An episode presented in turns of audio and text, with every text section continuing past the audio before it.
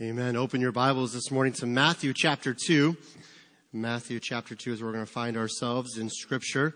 And we are excited to beginning our, to be beginning our first week in Don't Be an Ugly Christmas Sweater series.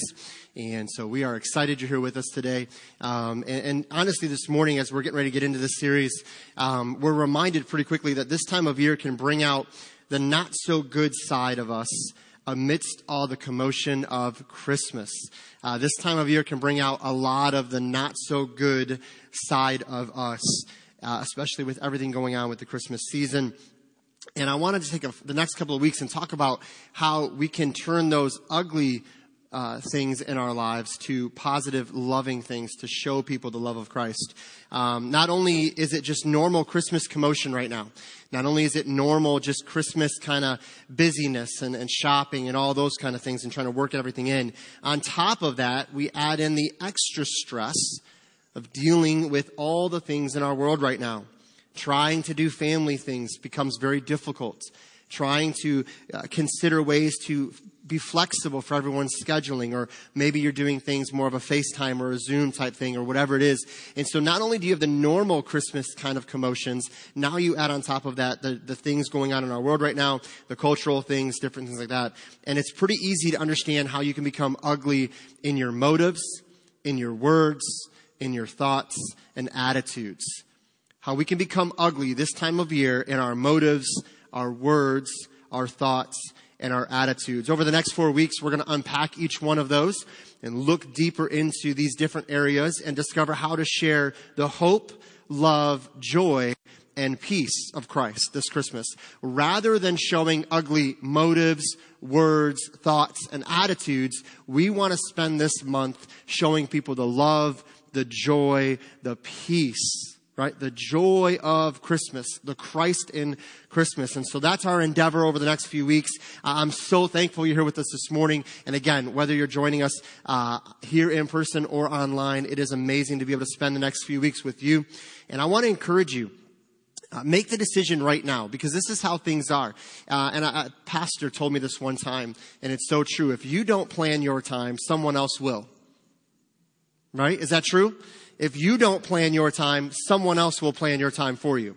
And so I want to encourage you, make the decision right now as you're seated here in the auditorium that I will commit to be here every week for this series. I will be here the next four weeks. I'm going to make that commitment right now. And I know you might think, well, that's, I mean, I, I plan on being here. But if you commit to it and you say, no, I'm, I'm going to determine to do this thing, I really pray that you'll be able to be a part of this series. And again, maybe you're joining us online and, and you would say, you know what, I'm going to commit to making it a point to tune in every single week and watch what God is doing.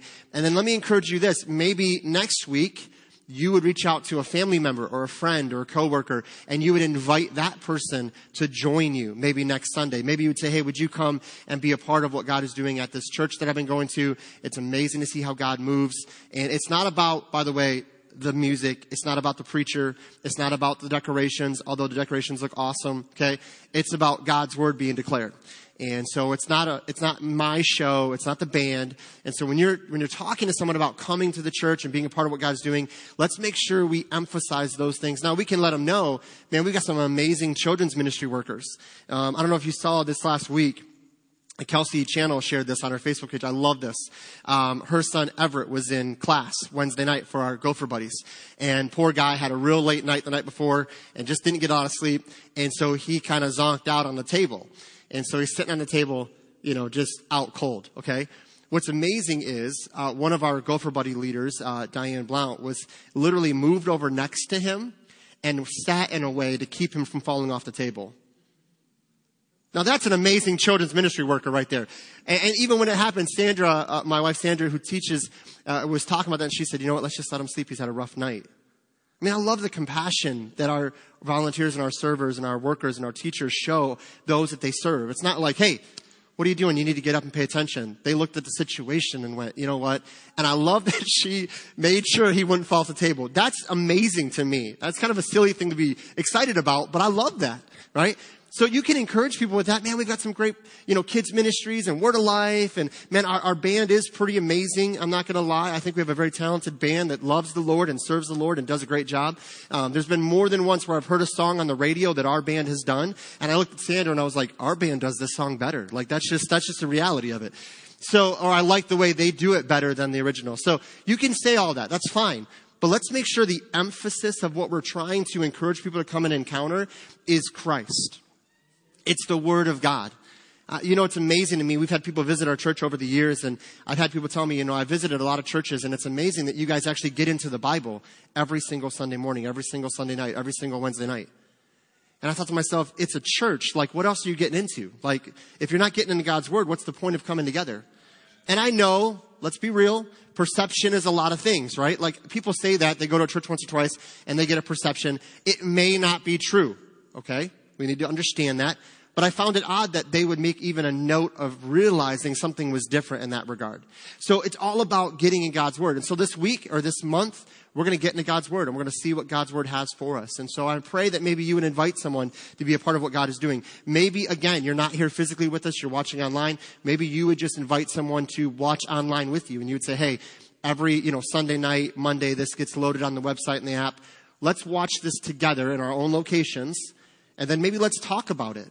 So maybe you have a, uh, you're a couple and you have a couple that you know and, and you're kind of staying at home and they're staying at home. Man, get them on the, the website, get them on the app, watch the services together in your own locations, and then maybe text each other a day or two later, like, hey, what'd you think about this and what'd you think about that? See, one of the things that's amazing about where we are right now as a culture, as frustrating as it can be to have to be at home, man, there's still opportunity to minister to people. There's still an opportunity to let people know that, hey, this season is not about the stuff, it's about the Savior okay, is a way to do that. And so, in whatever way, over the next month, I encourage you to take advantage of those opportunities and let people know what God is doing. So, our goal, again, is that we would see the Christ in Christmas, that his amazing gospel, the good news for all people, would be our focus. That being said, again, we can have some ugly motives this time of year. Ugly motives and motivations this time of year. And that usually becomes pretty evident in a couple places. So one of those places is the parking lot at Walmart. Because you ever have that situation where you pull down a lane and you're going the right direction in the lane? Let's just make that reference. There are right and wrong, you know, because the way the vehicles are. And you're waiting to turn into a spot and here comes a car from the other direction. And you're like, what's this Yahoo doing, you know? So you turn your blinker on. Why you turn your blinker on? You're letting them know, hey buddy, I'm going right there. Okay? It's nice. It's the nice way of doing it. Hey, God bless you. Appreciate you coming down the lane here. Good to see you. That's my spot. And then what do they do? Click, click. They turn their blinker on. And then it's this moment of like, what do you want to do right here? Right? And all of a sudden, like all your Christmas joy, gone. Cause I'm not parking way over there. I'm parking right here. Okay? You get in the store and you see the lines at the checkout and you go, oh, right? What's that motivation? Man, I don't want to wait in line. Uh, yeah, I'm buying this gift for my loved one, but do I got to wait in line to buy it? That's lame. Like, I got stuff to do. See, sometimes our motivations can actually kind of turn ugly, can kind of turn, if we're being honest, selfish this time of year. Again, it's more evident in certain locations and certain areas, but I think if we're not careful, it can rise up at any given moment, at any given time. If we're not careful, we make this time of year really all about us, is what we do.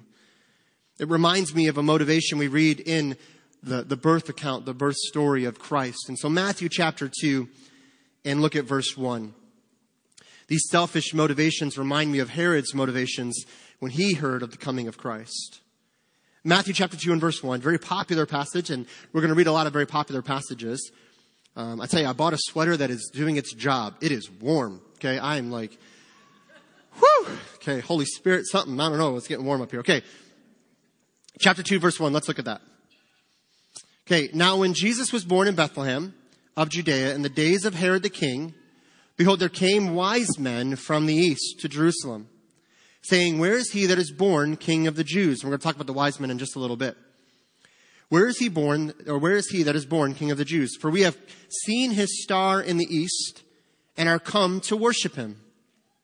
When Herod the king had heard these things, he was troubled, and all Jerusalem with him. I have to stop here and make this note, this reference. I can't read that without making this note. Imagine someone so powerful that when he gets upset, the whole city gets upset. Now, what does that mean? Does that mean every single person was upset with Herod? No. That means Herod got upset and that caused fear in the people because they realized that guy's crazy and if he gets upset, it's going to rain down on us. That's what is actually being talked about there. So it goes on to say this. Uh, verse 4. And when he had gathered all the chief priests and scribes of the people together, he demanded of them where Christ should be born. And they said unto him, In Bethlehem of Judea, for thus it is written by the prophets. And thou, Bethlehem, in the land of Judah, are not the least among the princes of Judah? For out of thee shall come a governor that shall rule my people Israel. Then Herod, when he had privately called the wise men, inquired of them diligently what time the star appeared. You can see what Herod's doing here. He's trying to game plan. Okay, when did the star show up? How long has it been? How much time has gone by here? In verse 8, and he sent them to Bethlehem and said, Go and search diligently for the young child. And when you have found him, bring me the word again, that I may come and worship him also. When they had heard the king, they departed, and lo, the star which they saw in the east went before them till it came and stood over where the young child was. Let's pray and ask God to affirm these things in our hearts. Father, we ask that you would be glorified above all things in the reading and declaring of your word that, Lord, you would give us a great insight and a wisdom and a discernment. As, Lord, it's easy to uh, come to church and, and, and, put on the, the, the outside look of, of just everything's fine, everything's good. Uh, Lord, that I can, I, of course, I'm, I'm here for everyone else and I'm generous and all these things, Lord, but if we're not careful, those selfish motivations can rise up in us. And we don't show it all the time, but there are a lot of times where it, it comes out. Lord, these, these ugly motives, these selfish desires that this time of year becomes more about us than about others, more about self than the Savior. I pray, Father, you'd give us great wisdom in, in being able to discern our hearts and minds, which only comes from the indwelling and equipping of the Holy Spirit. It is only from spending time with you in your word and in prayer that the Holy Spirit that you gifted to us opens our hearts and minds to the reality of not just what your word says you are like and who you are in your character, but also reveals to us who we are. And like looking in a mirror, we look into that mirror and we are shown the things that need to change. And then by your grace, and only by your grace, you remove those things as we surrender them to you and you give us something better. Where there was the selfishness, you give us generosity. Where there was bitterness, you give us peace. And so I pray that we would just be humble enough this morning to honestly look into your word, honestly look into who you are and to who we are called to be, realizing that by that we can be changed and made even more into the image of Christ. I pray that we would see Christ in Christmas, not only for ourselves, but that we would declare it for others. Father, we love you, and we ask this all in Jesus' name. Amen. Matthew chapter 2 verses 1 through 9, we see Herod's motivation. Herod's motivation. It was not to worship. What does he say to the wise men? Hey, I want you guys to go find the wise man or the, the baby that was born. When you find that baby, I want you to come and send me word again. And when that word comes, I will go and worship him. Is that really what Herod wanted to do? Was Herod really that hungry and desirous to go and worship the young child, the Messiah? Of course not. His true motivation was to get rid of the Messiah, to remove the Messiah. He was not interested in anything other than self preservation and keeping his power and authority. We, if we are not careful, can have selfish motives as well. Now, obviously not to the degree, and we would read this account of Herod and go, well, come on now, wait a minute. I'm not like that. I would not be that. I would never do, I would never, of course, maybe not to that degree. But if we're not careful, under the guise of thinking this season's all about Christ, we've really maybe made it all about us. All about our schedules, all about our convenience. We have a choice to make. Will our motives be selfish or sacrificial? Will our motives be selfish or sacrificial? So selfish motives are seen when it's all about me. when it's all about me. We can make this time of year again all about us, what we want as a gift, what we expect from others, our schedules, our convenience. When we have these motives, we put so much weight on those around us. When you have that motivation of just selfish motivation, my schedule, my convenience, I want this gift, I want that gift. You better do this and you better do that. And we put that all on someone else who's close to us. We are just burdening them. By the way, with an expectation they can't fulfill. They will never match up to that expectation. I've heard it said before and it's so true. If you want to just completely obliterate your spouse, put all your expectations on them and then expect them to fulfill every one of your expectations. And you will just crush your spouse because they can't do it. They weren't designed. They weren't created to meet all of our needs. There's only one that truly meets all our needs, and that's the person Jesus Christ. So see, maybe we don't mean to do it. Maybe we don't think we're even doing it. Maybe we think we're fine. But have we taken the time to look at it and go, man, is this time of year all about me or is it all about Christ? Is it about me or is it about others? See, when we really honestly evaluate where we are and our motivations, our motives will become clear. And actually, our motives will come out, as we'll talk about in the next couple of weeks with our words, our attitudes, and our thoughts. See, our motivations will become evident if we're really paying attention. To be honest, I can fall into this trap. We can all fall into this trap. For me, it becomes evident when I catch myself complaining about this or that. When I catch myself complaining about something that was inconvenient to me something that I didn't expect was going to happen, and now I have to deal with this extra inconvenience, and I start complaining about this or that. I'm just going to be real. I can be a complainer. Okay? I can be a complainer. I can complain with the best of them. I can whine with the best of them, right? I can moan and groan and complain and go on and on and on. And it's usually in those moments when God just lovingly and graciously says, Really, do you have it so bad? Is it really that big of a deal? You see, when it's all about me, my motivation is seen as selfish. Not only when it's all about me, but when it's all about the stuff. When it's all about the stuff of the season. This is the number one strategy of advertising and marketing groups to get you to think that what you have isn't sufficient. You need what they're selling you. Isn't that true? You ever watch commercials anymore? It's all about getting you to think, man, if you had this car or this that or this phone or this whatever, man, then you'd be living. Then you would be really having it. The aim is to make us believe that we don't, if we don't get this or that gift, that it's a bust. Now, I will stop and say this. I feel every Christmas I have a pastoral obligation for the parents and grandparents to give you this wisdom. So I hope you're taking notes. Socks underwear. I'm starting to shake the pulpit like a Hamlin moment. I was getting going a little bit there. I don't know what's happening. Clothing are not, hear me now, in themselves gifts. As a parent, you have an obligation to provide clothing for your children. That'd be like wrapping up a box of Captain Crunch and being like, here, you can have breakfast tomorrow. I gave you cereal. Here, here's dinner tonight as a gift. Now, are those things gifts? Sure, you don't make your kids pay for them. Maybe some of you do. I don't know. That'd be weird. Okay, give them a bill at the end of the week. You ate a lot of food this week. I hope you got a job because, I mean, I, I always think about that. Like, it's just an eight year old kid opens up socks. Like, what do you expect that child to do? Do you really expect gratitude as a parent? Oh, yay, socks. Okay?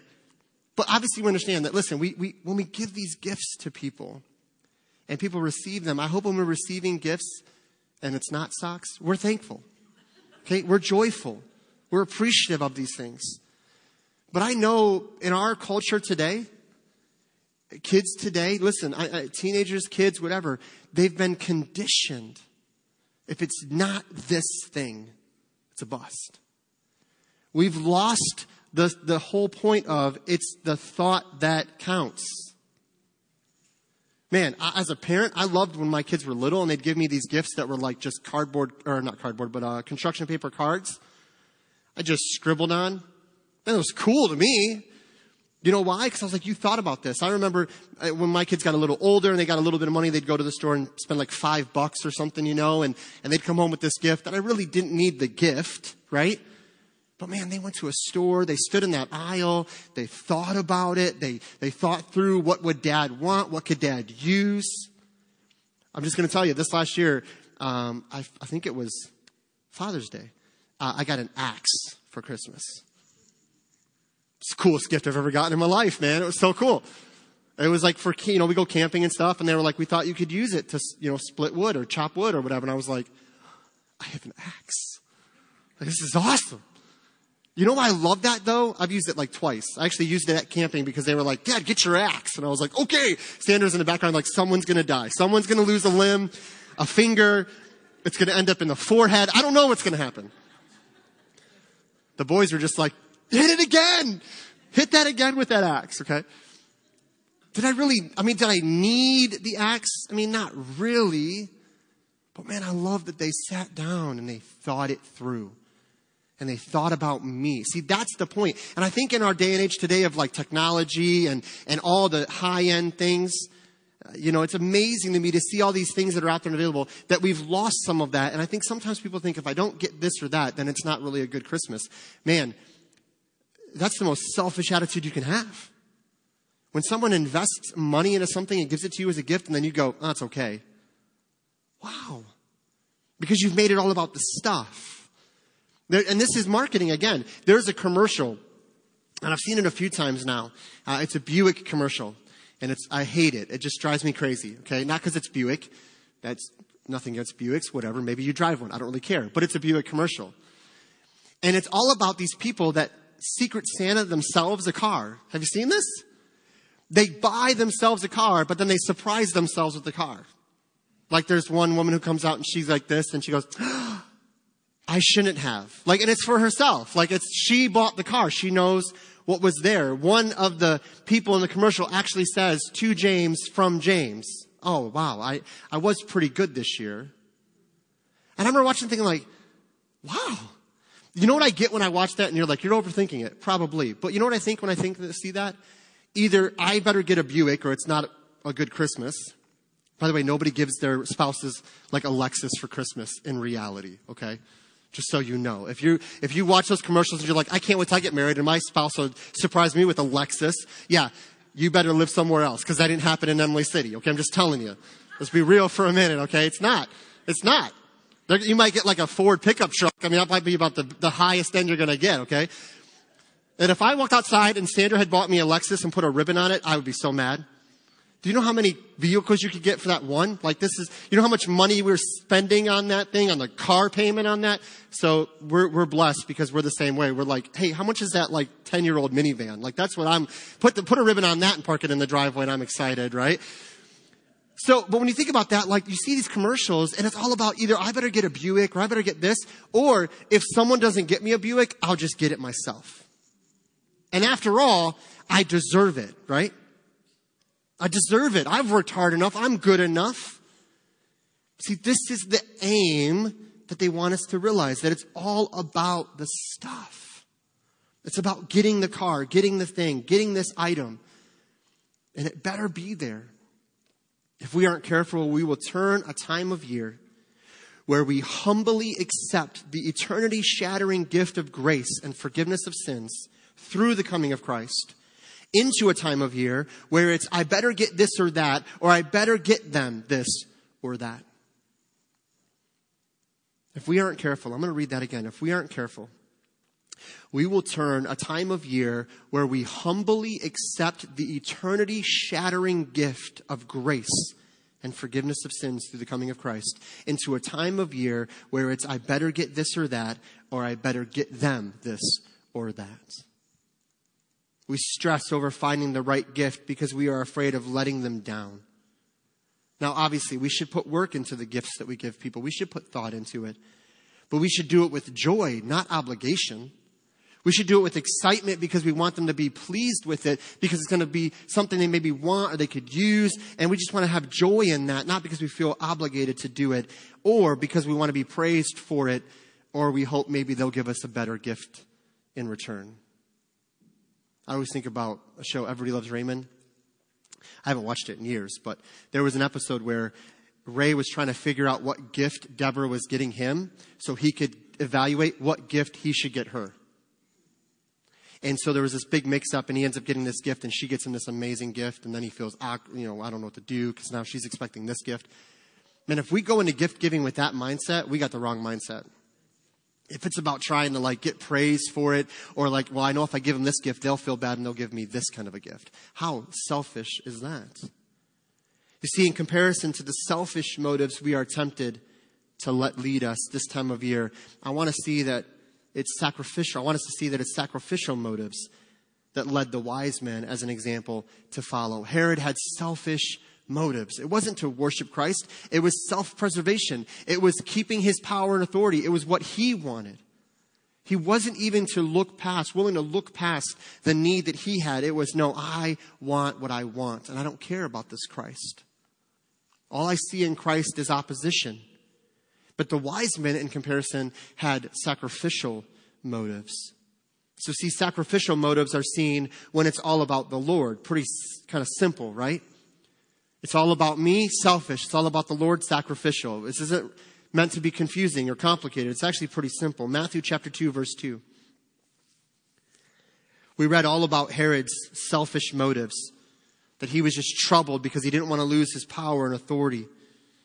Herod, if you study uh, history, Herod was actually a quite insane individual as far as when it comes to his threatening of his power. Now, it's said that he built a fort that he never actually went to, but he built it with the sole purpose of, in case all of his troops and all of his soldiers turned on him, he had a place to escape in solitude. He just built it just because. Killed family members that he thought were threats to him. Just an insane individual. And so when Christ comes on the scene and you read verse 2, you can see why he was terrified. The wise men say this Where is he that is born king of the Jews? For we have seen his star in the east and are come to worship him. We see two groups, two individuals, if you want to say it this way, the wise men and Herod, both declaring we want to worship. Right? Isn't that what Herod said? Send me word and I'll come worship. The wise men come. Hey, where is he born king of the Jews? We want to worship him. However, I would suggest that one wanted to worship, one did not. And here we see these wise men come and they already acknowledge his authority and they already acknowledge that he is worthy of worship, that he is worthy of their sacrifice. Herod heard king of the Jews and it sent him into a terror. He didn't know what to think. See, these wise men journeyed far, as far as they did, for one purpose, to be able to see the Lord and worship him. It's not about them. It wasn't about their convenience or their comfort. It was about the Lord. They weren't in it for the glory. They were in it to worship and sacrifice before the Lord. These men came from the east, possibly Babylon or maybe Persia, and they were basically astrologers or, or they studied the stars. Okay, they were astrologers or they studied or watched the stars, which leads us to a question. In this passage, read about the star, right? That led them to Jesus, that led them to Bethlehem. But why a star? Where in the world does that come from? Go over to Numbers chapter 24. We're going to go over to Numbers Numbers 24, way back in the Old Testament. Keep something there in Matthew. We will go back to Matthew in just a moment. So put a Bible marker there, or if you're a parent, the kid's crayon that's in your purse or pocket. Numbers 24, and we're going to look at verse 17.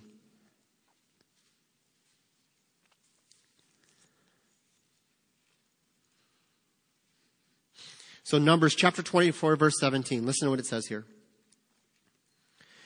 I shall see him, but not now.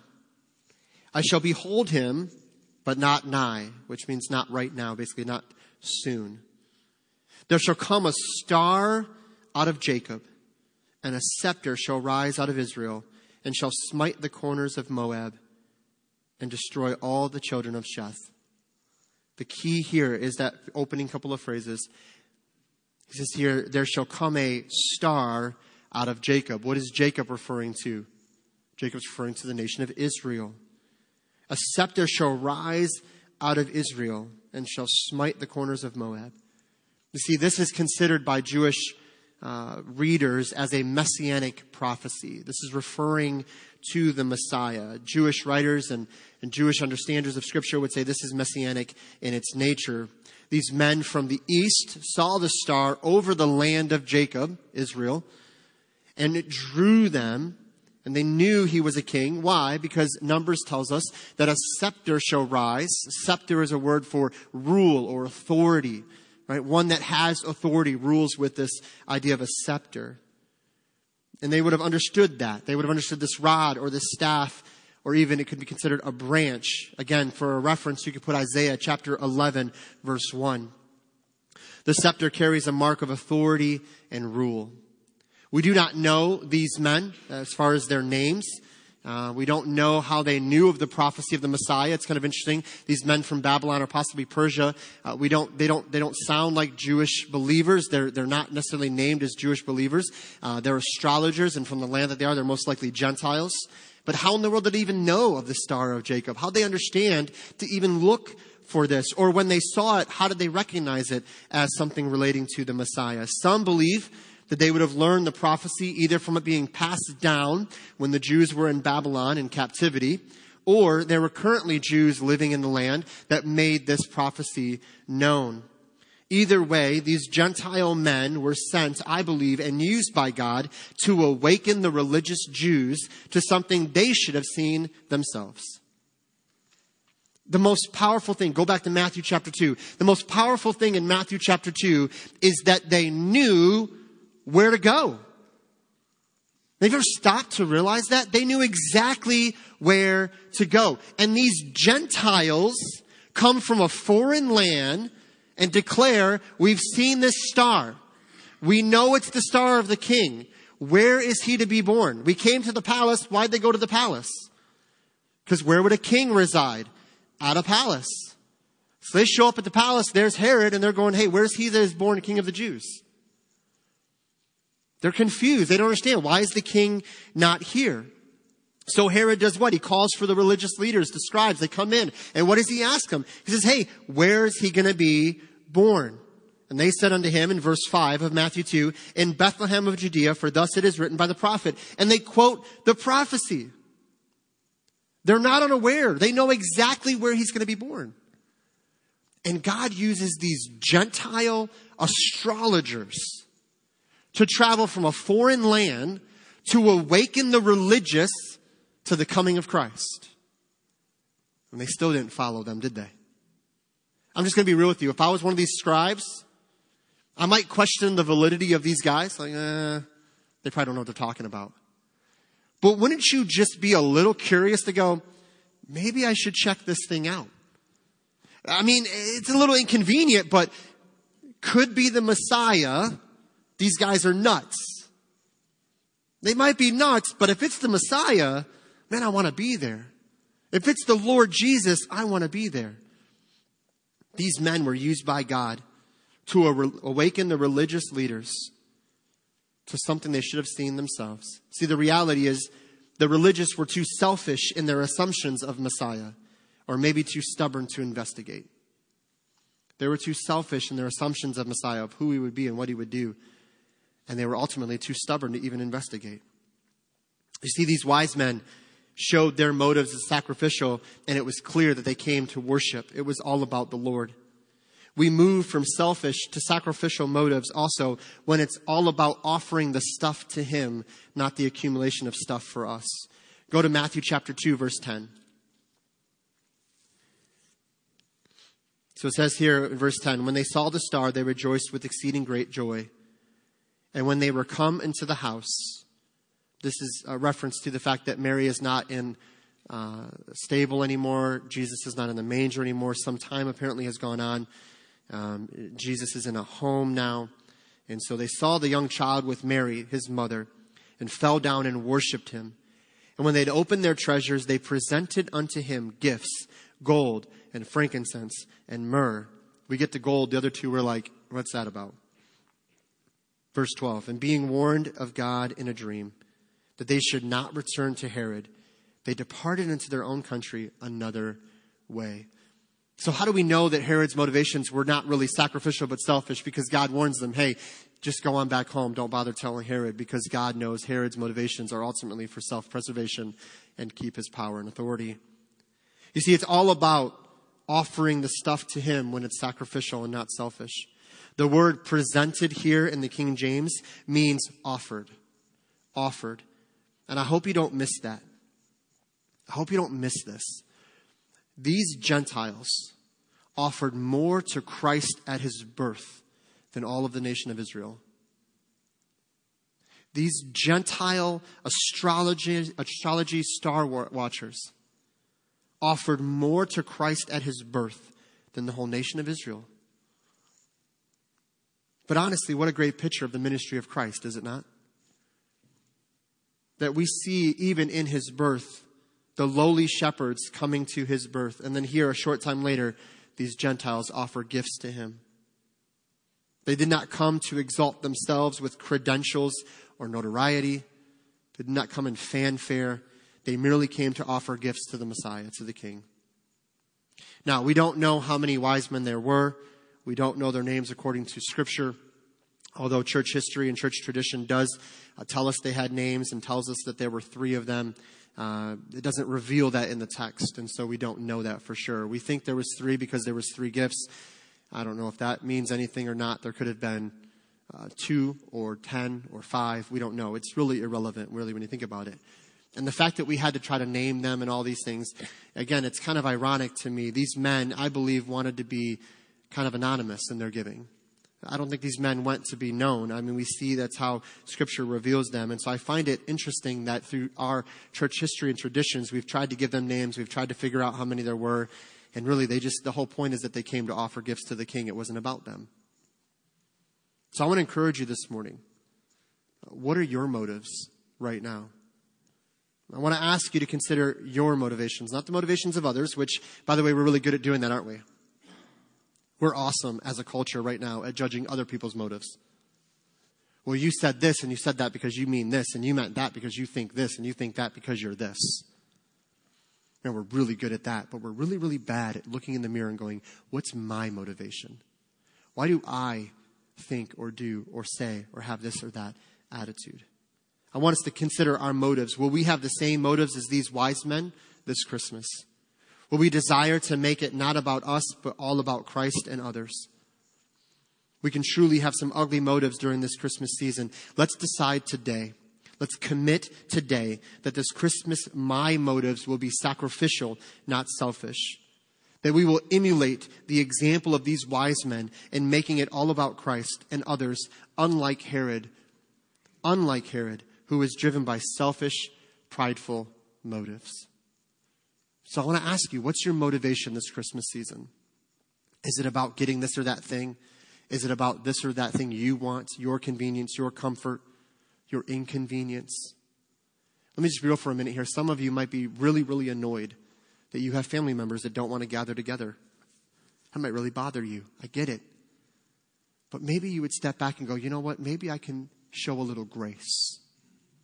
Maybe I can show a little grace and say, hey, listen, if you're not comfortable coming together, let's figure out a different way that we can see each other then. Or maybe it's the opposite. Maybe you have family members that are getting together and that bothers you. Again, can we show a little grace and say, listen, let's just, you guys want to do that? That's fine. This is where we're at and we're okay with that. Let's just make this about Jesus, right? And about loving one another.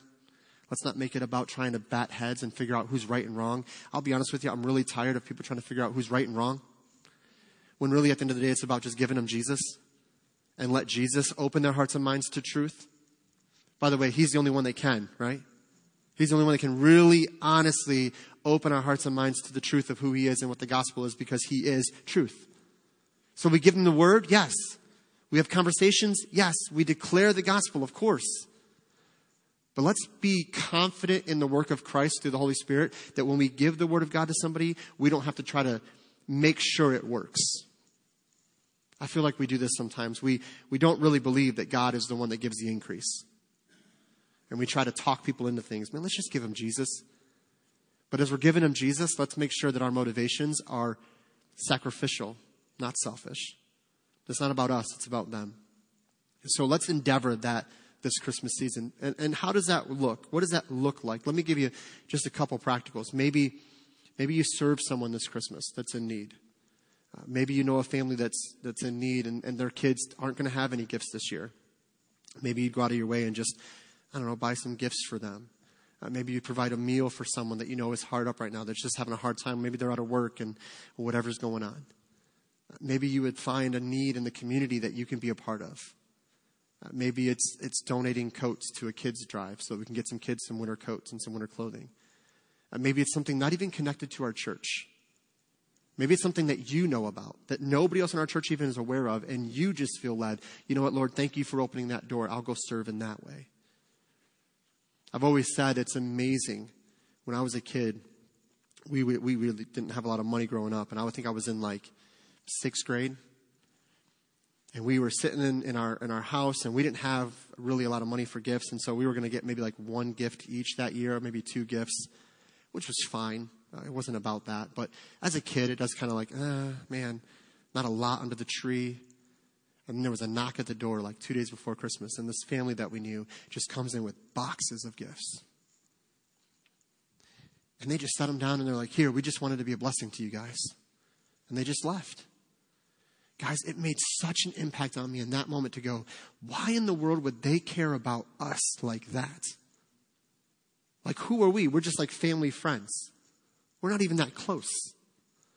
And see, that's the difference that can be made when we take this time of year and we go, hey, listen, I know it's difficult, I know it's hard, but it's not about us. It's not about the stuff. It's about Him, and it's about sacrificing the stuff to Him. And you, now you might say, well, I, I do that. I give to the church, or I give to missions, or I give this. That's awesome. But you know, sometimes the best way to give a gift to the Lord is by giving it to somebody in need. Isn't that what Jesus said? Give a, a cup of cold water to the least of these, and it's like giving it to me. He actually rebukes those when he says, You never visited me when I was sick. And they said, Lord, when were you sick? When were you in prison? When were all... Well, when you do this to the least of these, it's like doing it to me. So this Christmas, maybe you think, okay, I sacrifice to the church, I serve at the church, that's awesome, that's good. I'm not saying it's an either or. Sometimes we do this. Well, I gave my time, so I don't have to do anything else. I gave my offering, I don't do anything else. No, no, no, no, no. That's the wrong view of Christianity. It's not an either or, it's an and. I can do this and I can do this as God gives me opportunity. And it's not always financial either. Maybe you know someone that, a couple that has a young kid or young kids and they haven't had a date night in forever. And you just go, you know what? We'll watch your kid for a night so you can go and have some time together. Uh, it's something so simple. But man, when it's done with the heart of love, it's amazing what God can do in that moment. So let's have our motives be sacrificial, not selfish this Christmas. Let's bow in prayer. Father, we thank you so much for your gift that you gave to us over 2,000 years ago of coming to this world. Lord, when we read about this kind of precursor to what was going on before the wise men got to you, we see Herod is concerned and selfish, doesn't really care to submit to your authority or your rule, desires to maintain his control, to maintain his power and his authority. But then we meet the wise men. And Lord, it's become kind of a trite saying, but it's true. Wise men still seek Jesus. And so I pray that we would learn from this that yes, uh, something Herod realized is true. He became aware of something pretty quickly, and it's amazing that he got it before most of us get it. That when you acknowledge that you are the king, that you are Lord, we lose our authority. We lose our power. We lose our control. Because if I truly believe you are Lord, then I will graciously humble myself under your mighty hand submitting to your ways, to your leading. And so Herod realized that early on. And I pray that's a lesson that we wouldn't miss this morning that, that it is true when we submit to you that we lose that ability to say, I'm in charge. Because as a follower of Christ, we're not in charge. We're following you. And so I pray that you'd help us to realize that, that in that regard, there's truth there. We need to live that way. And we do that by living sacrificially. Lord, just coming before you with a pure heart of worship, desiring to worship you and lift you up.